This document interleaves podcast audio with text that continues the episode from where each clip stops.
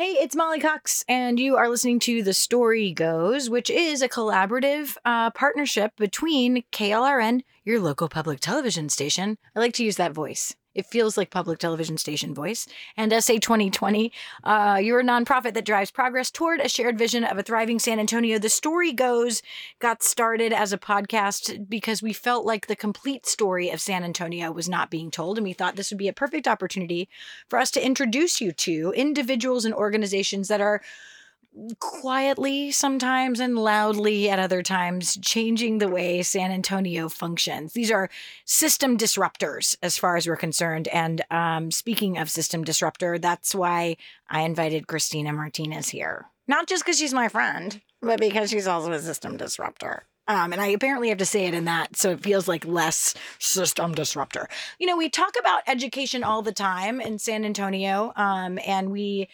every single time we've ever spoke to large groups of people we say what is the thing? What is the thing that could change san antonio? And always it rises to the top as like the number one priority is education.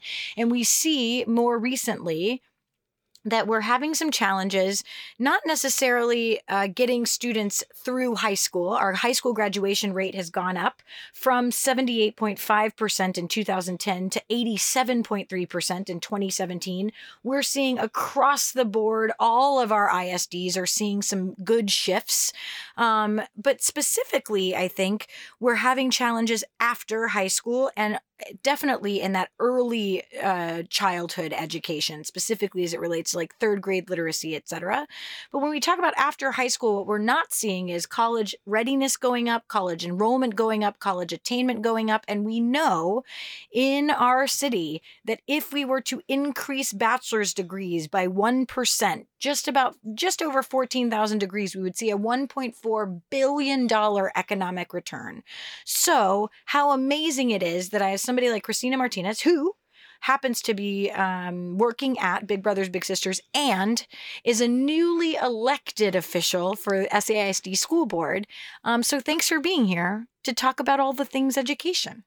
I'm excited to be here as a system disruptor. System disruptor. Boom, boom, boom. Um, all right. Let's talk first about your sort of trajectory into elected uh, official space because you've worked in nonprofits like your whole life because you were a glutton for punishment. I, kid, I jest with my nonprofit friends, but right, like you go into the nonprofit sector, it's we've talked to people before where it's like I fell into nonprofits, and then I've spoken to people who are like, nope, it was my calling from the jump. How did you end up in a non in the nonprofit sector? So I um, wanted to be a teacher. Okay. And so both my parents are teachers. And so it was sort of this expectation that we would go into the education world. And I wanted to be a teacher growing up. I was that kid that set up her dolls and taught to them and wanted to be a teacher. Wait, I want to know what you were teaching them, is my favorite. I would teach them songs, I would teach them the ABCs. Sometimes I would get mad at them if they talked too much because I got in trouble for talking too much. Oh, okay. Um, All right. There yeah. it is. um, so that was sort of my path. And when I started, um, so I'm, I'm at UTSA, I'm a freshman in college, and I get my first job working at the Witte Museum in the education department. And it was there that I started to see this place of being in the education world, but informally. Okay. So I still got to, I before I knew it, I was teaching like the hands on dinosaur program and the hands on Texas Wild program, and I handled the snakes and the tortoise. And it was fun to be an educator in that spotlight for yeah. 45 minutes and see kids get excited and see kids learn. And then they were gone. And there was. That's how I feel about having my own kids. Yeah. Where I'm like, I love kids so much, I'd rather give them back to you. Yeah. Yeah. So that was fun for me. I liked that educator space. I got to be the educator um, in this informal way. And that was really fun for me. Um, and then the idea of working in a nonprofit was really fun because every day was different. Mm-hmm. Um, you know, whenever there was an event, there was always food left over that you could eat. Hashtag nonprofit life. Um, but there was just something fun and appealing about being in the nonprofit world. Mm-hmm. And so I was at the Witte study for six years, graduated college, and just didn't want to go into teaching. And okay. my parents were very upset. They were like, You're going to be poor forever. What's wrong with you? I love that your teacher parents were like, You're going to be poor forever. They're like, We have it good. We have summers off and teacher retirement. So these are oh. these are my very happy teacher parents. That's clear. Yeah, um, I love that. Uh, my mom said the other day that there was never a day she didn't want to go to work. Oh. So yeah, there's definitely some wonderful teachers I out there. My parents, teachers. my parents were were those. So so then after um after after the Witte graduated, I did Girl Scouts for a little bit, and then started working for San Antonio Literacy as the program director. Um, ended up being the executive director there, and then left there um, to join Big Brothers Big Sisters, and so just really appreciated um, being in this sort of education space, but knowing that it takes more like what the schools are doing is amazing, but there's other things outside of the child's life, particularly in the out of school time yeah. arena, where kids need support. And I feel like I understood that knowing the kind of support I had growing up and knowing that kids really need that and so yeah i feel like we all know it right as children as we're moving through the school system we there's always the teacher that sort of like you you they laser focus in on you there's something about it and they help you sort of navigate the school year but that it's that out of school time space and i think as our populations are growing as needs are growing um, if we start to think more holistically that school is but one right player inside this giant system so i'm yeah I'm curious, right? Then you're working at Big Brothers Big Sisters. Clearly the need is there, right? As um as as we grow our community, Big Brothers Big Sisters, I, I feel like I'm saying that and everybody's like, "Yes, of course we know what that is." Will you just make sure that everybody knows what is Big Brothers Big Sisters? So we are the premier one-to-one mentoring organization um, in the city, but of course across the United States and in several other countries. We believe that we, you know, pair one adult to one child with an in-person person face to face mentoring relationship, and that through that relationship, the child can um, see other opportunities or other perspectives that they might not have normally seen without that caring adult role model. Yeah, you're basically just extending their support system. Okay. So you're working there, and then you decide, I feel like I need more to do. I feel like it's important for me to get more involved. And you, uh, I guess, ran for the appointment I guess. Is that how it worked? Or you mm-hmm. applied, applied. for the appointment for SAISD school board a couple of years ago. Right. And were appointed as an SAISD school board member. Um, and you've been there for two years and then just recently got elected. So, congratulations. Thank you. Thank you. Um, tell me how that occurred to you. So I participated in Leadership SAISD in 2014, which is a wonderful program. Shout out to them. If you're interested in understanding how the educational system works, they're actually taking um, applications right now. And two years ago, somebody was going through the list of graduates and said, Hey, you live in this zip code.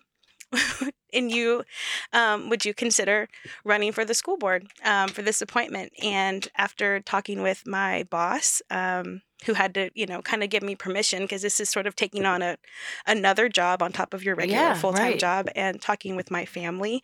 Um, I said okay, and so went up for the appointment. There were five of us. Um, you basically go to a school board meeting. They interview you.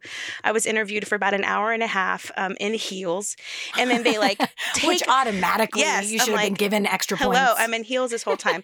no, but this is the best part. So I went to the appointment, uh, the interview by myself. I didn't take my family. I didn't take any friends. I just didn't know what was going to happen. And when I get there, everybody had like a posse of people supporting them, and it's me by myself. And so even at one point, I have to like like ask a stranger to hold my purse while I go up for the interview. And so the interview happens and then the board goes off for like three hours. And at the time I had no idea, but they're eating dinner. Um, and meeting, of course, but eating dinner because um, I'm like, man, how are they doing it? It's so late and I'm starving. um, so they come back out at like 11:30 at night, and, it, and it's Patti, um, and she's like, "We've made a unanimous decision to vote Christina Martinez for the school board." And there's like deafening silence because I don't have anybody. Because you don't have me. a posse. I don't have a posse, Aww. so I literally like high five myself. I'm like, yeah. So that's how it started. I mean, it was very simple, just somebody asking me if I wanted to to take on this role.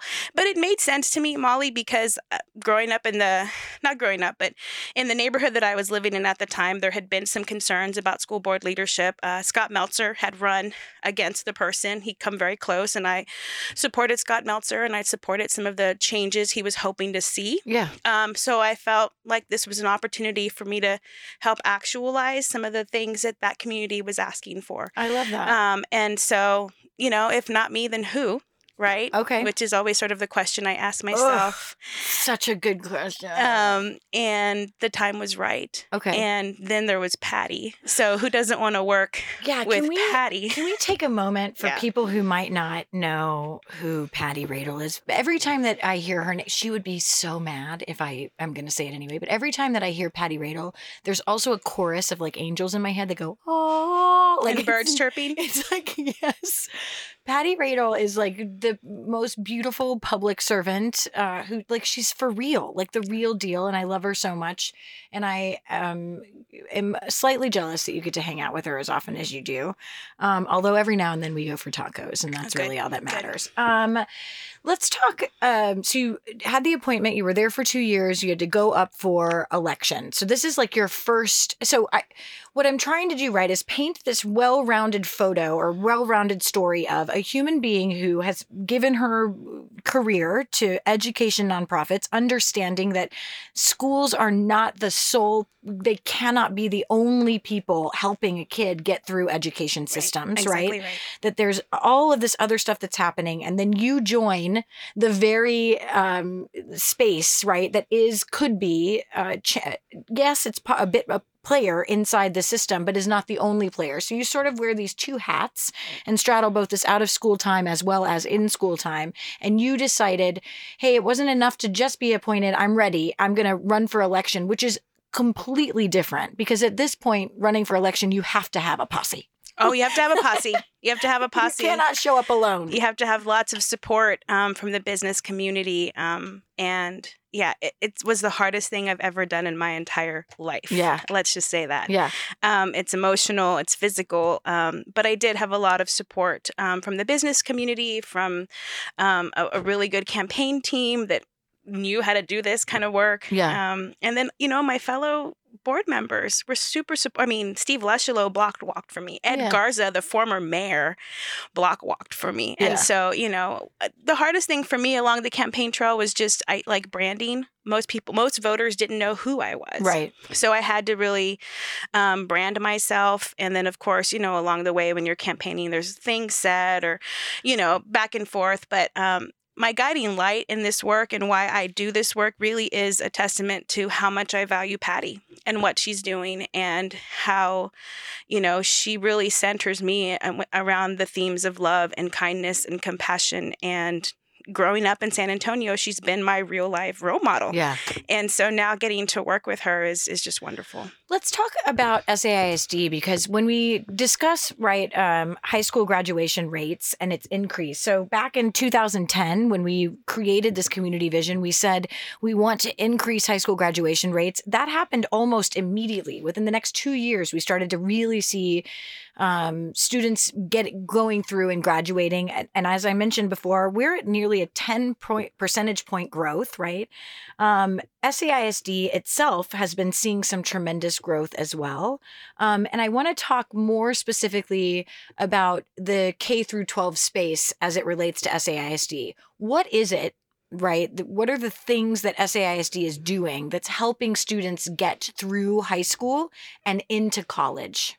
Because I will say, if we're going to talk about the story, the full complete story, right? What do we hear from everybody? And that is, oh, yeah, well, you don't want to buy a house in SAISD. Oh, it's the saddest thing. It's the yeah. literal worst. breaks And it, heart, it yeah. makes me so sad because there are some things that are happening in SAISD that are amazing. So, can we talk a little bit about those things? So I think the biggest thing goes back to what we started the show with was how did how do we um, create disruption in a system that historically great things were not happening in. Mhm. And I can say that I saw this as an outsider. So, as, as a non for profit partner who was walking into SAISD and other district campuses. Sure. When I worked at Sale, when I worked at Big Brothers Big Sisters, I walked on these schools every single day. And I could tell you um, which schools were wonderful and worked and which ones did not. Which ones needed some yeah, help? they needed some help. And so they needed some opportunities. Um, a lot of it was centered around leadership, really good, robust principals who knew how to engage with families, but also, you know, what we're learning now is some of our best principals in the district um, are really informed by data. I mean, Mhm. they're empowering their teachers with data, they're empowering their parents with data, they're empowering the kids with data Yeah. because the data is everything, right? Sure. And when people feel a sense of ownership over the data, this is my data. You know, it really is magical um, for the students and at the campus Right. level. Right. If we're we're saying we want to get students through school and then we're looking at our data to determine who is getting there and who is not, it allows you to sort of pivot and change and fix, right, where you need to. and and what's crazy is that ten years ago you had a board that didn't talk about data Okay. all the time. Yeah. And so I think that's part of the disruption that our school that our current board has been part of is we're going to only talk about things that matter about kids. Okay. Only we're only going to talk about those things and if it doesn't have an impact on kids and kids success, then we don't need to talk about it too I'm much. so sorry. Hold on. You're saying that in school systems you're leading with kids? what? we'll just take a moment for that. Okay. All right. That makes total sense, right? And it feels like it always does. If we lead with kids first, then clearly, right, we would make changes. So, talk about I, I get it. You're more data informed, which I understand, but also you're making some very serious changes to the way that you are even doing school. Yeah. So, what are those things? So one of the things that we talk about are, you know, schools that have high concentrations of poverty. And we're not talking about and and poverty itself is very different. Sure. One of the things that I'm pretty proud of is we have started to see schools um when you look at income, we have four four buckets of income. And your your you know, lowest bucket is your, you know, most at-risk families, you know, very very low income, all the way up to the fourth bucket being more of what you would consider um, middle class, Okay. Right? 35,000 or a year, a more or year. Okay. And in those buckets, we start to see how our campuses fit economically into those buckets. Okay. Now, in the Edison feeder pattern, which I represent, there's 25% representation in each of those buckets. Okay. Very diverse All right. economically, which statistically, students in very economic diverse situations do really well, Sure. right? Because there's lots of different systems to buffer them Absolutely. some more parental involvement, um, different different type of life situations that everybody can understand. right. You have some schools where the majority of the population are the very lowest bucket. Okay. And in those schools, it's really hard to disrupt poverty Sure. because you don't have some of the built-in systems with parental involvement, right? Just it's harder there. And so what we're doing is we're trying to say how do we disrupt this poverty by intentionally designing schools that are economically diverse. Okay. And so we've done that. Right. So now, um, when we build out new schools, what we call choice schools, or what you would also consider a magnet program, we're really making sure that there is economic diversity in those schools. You mean within the student within population? the student population. Okay. So students uh, in a certain you know level will have a priority, and then we sort of build out the attendance based on what that campus needs to be diverse Okay. economically. Okay. Um, and And, that and in one of the most income segregated cities in the United States, this is very interesting. it's very interesting. okay. because we've found that when you create and so i'll give you a good example my son's at the young men's leadership academy it's Okay. the first all boy public school we were the first adopters when it came out four years ago we've been very happy um, but it's very economically diverse Okay. and so my son who is very privileged, you know, in the sense that he's got two parents and I went to college and you know, he's just he is also with students that have different different lives, Sure. different challenges, and it's made him more aware Mhm. of all the different things that are out there in, the- in the world, Yeah. right?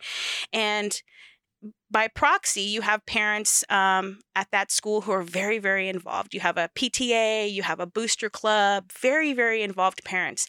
And so those involved parents can do the work that maybe some of the other parents can't, right? Yeah. I'm busy. I'm Right. not in the booster club, I'm not in the PTA. Right. But I know there's parents that are doing that work Sure. because we've created an environment where there's all different kinds of families participating in those schools.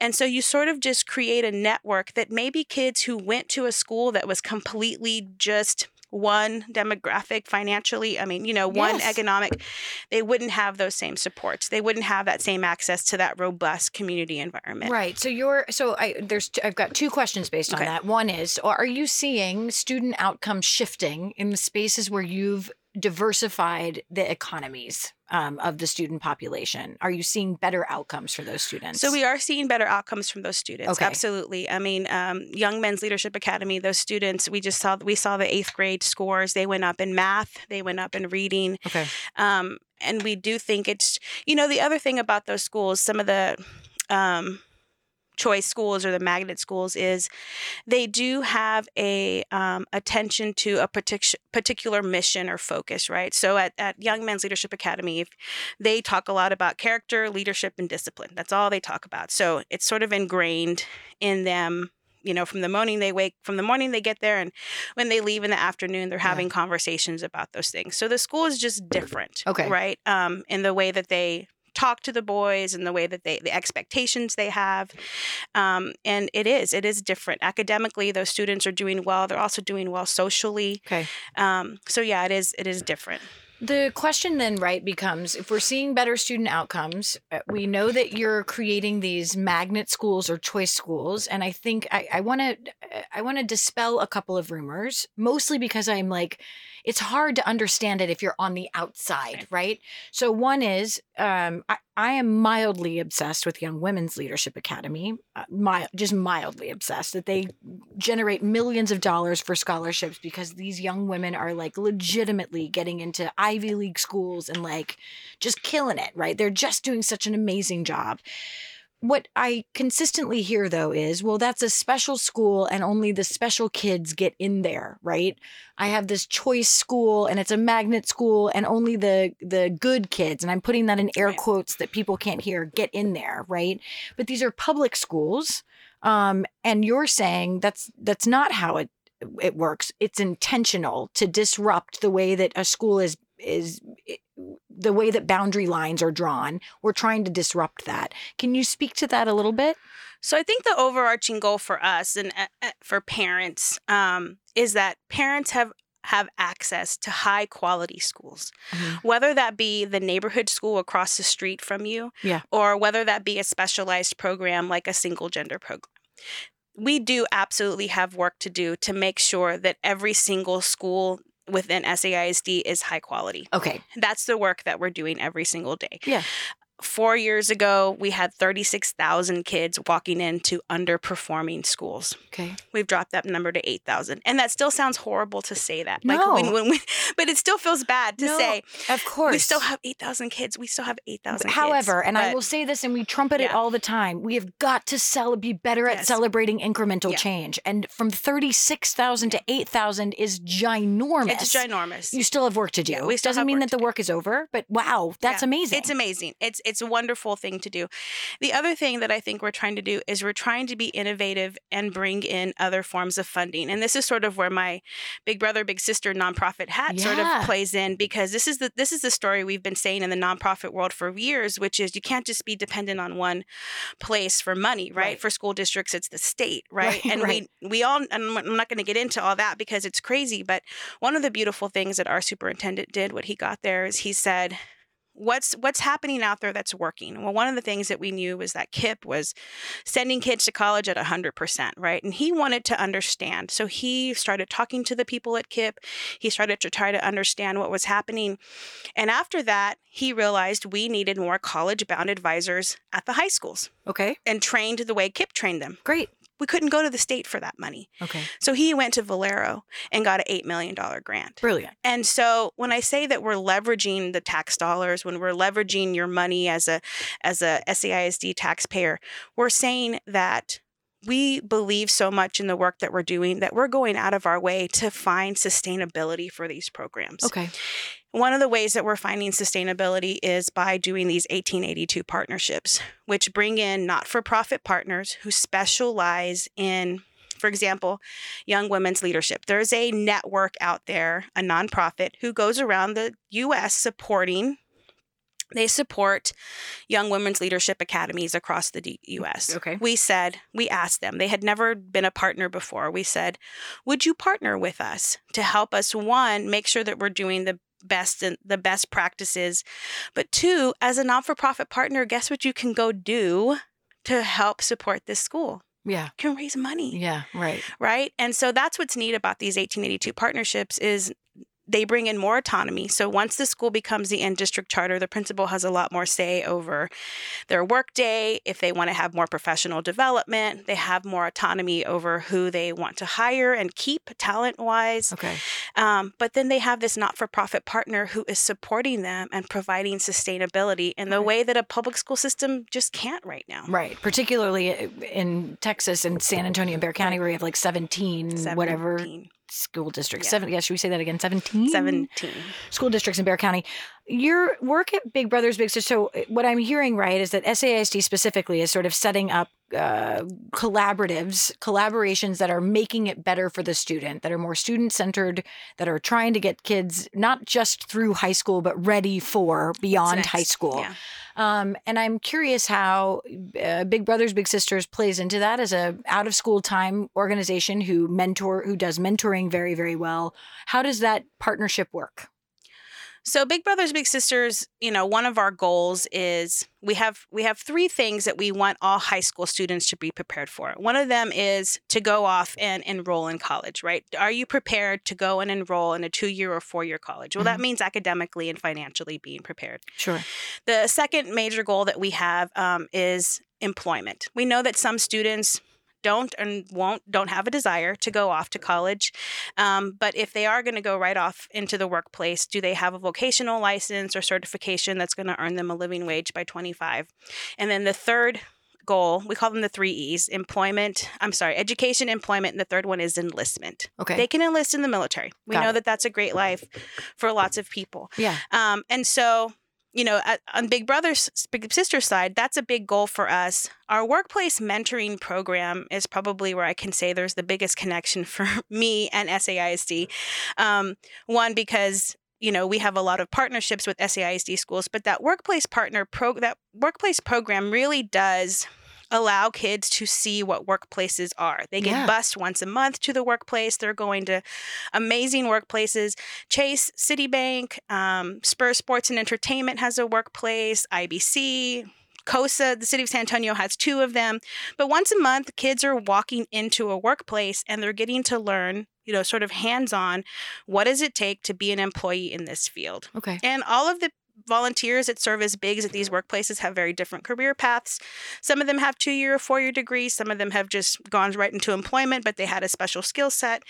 And so for me, that's been a big deal because it sort of really shows kids a direct connection to whatever their future can hold for them. One of the things that I I think that we've been doing really well at the district is really setting high expectations for kids. Mhm. One of the places where I know we have gotten better because I've seen it. Um, I have my stepson is a junior Mhm. at Edison, um, is really in the rigor. Okay. I think that for a lot of times when we when we would say things like, you know, the state now looks at how many AP tests or how many students pass AP tests, right? Or how many students are college and career ready.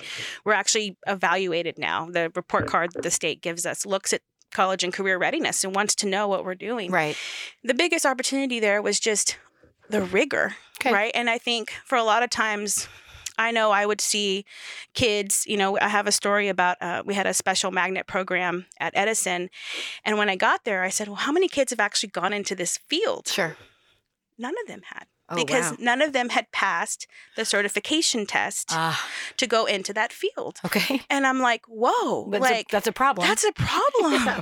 This Yeah, is and our this is- specialty. and it had been there like a nine year old magnet program, Ooh, right? Yeah. And while it was really nice to say we have this magnet program, it's wonderful. Yeah, right. We were doing such a disservice to those kids and those families because they they weren't passing the test. Mm, And then that's just a waste of resources and money. Yeah. Um, so one of the big alarms that I sort of sounded, and I appreciate that the superintendent, um, uh, you know, uh, took action, Sure. um, was we really have vamped up our vocational program, our career program. Okay. Um, we have a, a, a new guy that we that came in from another district, um, Johnny Vahalik, and he's really sort of taken on understanding that if kids, if we really are going to make the promises to families that kids are going to be career ready because they take these programs, they take these classes, that they have to do it. I appreciate sort of the idea that it's like we're it it's college, it's career. We're like legitimately trying to make sure that when they leave us, they're ready for adult life, Yeah. right? And I think what we've seen over the course of the last several years is there was a major dip in professional certificates, and what we've seen is that coming back up again, which is Yeah. really important. All right, I'm gonna um, wrap it up here with the thing that we always ask, which is you you're a school board member, you're a parent, you work in Big Brothers Big Sisters nonprofit out of school time space. What's the thing somebody listening right now needs to know so that they can get up and go take action on increasing student outcomes and putting kids first? What's the thing? So I would say that the the the big thing right now is is is parenting. One of the things that I always bring this back to is, you know, when people are upset about whatever it is in the city, um, the root cause is, is parenting sometimes. We don't always know as parents how to support our kids in school, how to be good um, advocates for our kids at school when they're not doing well. And p- part of my passion and why I'm at Big Brothers Big Sisters and why I'm on the school board is because I want to empower parents to know that the schools work for them. Mm. Parents are the customers of our schools. Are and I want to empower parents to know that there's a certain way they should be treated, that there's certain uh, expectations they should have when their child is being educated.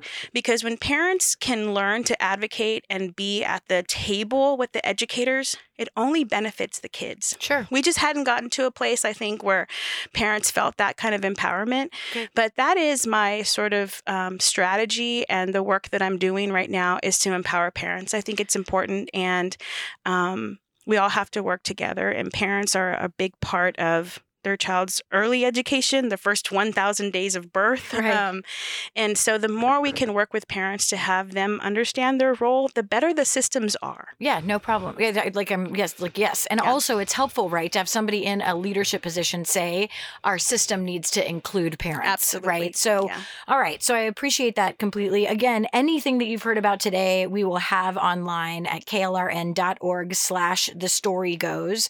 Um, as an elected official, you can tweet at Christina directly. Just tweet right at her. And also, I would suggest that you like learn more about SAISD. This is our urban school district. Like that's the one inside where we like want to build our community. Go check it out.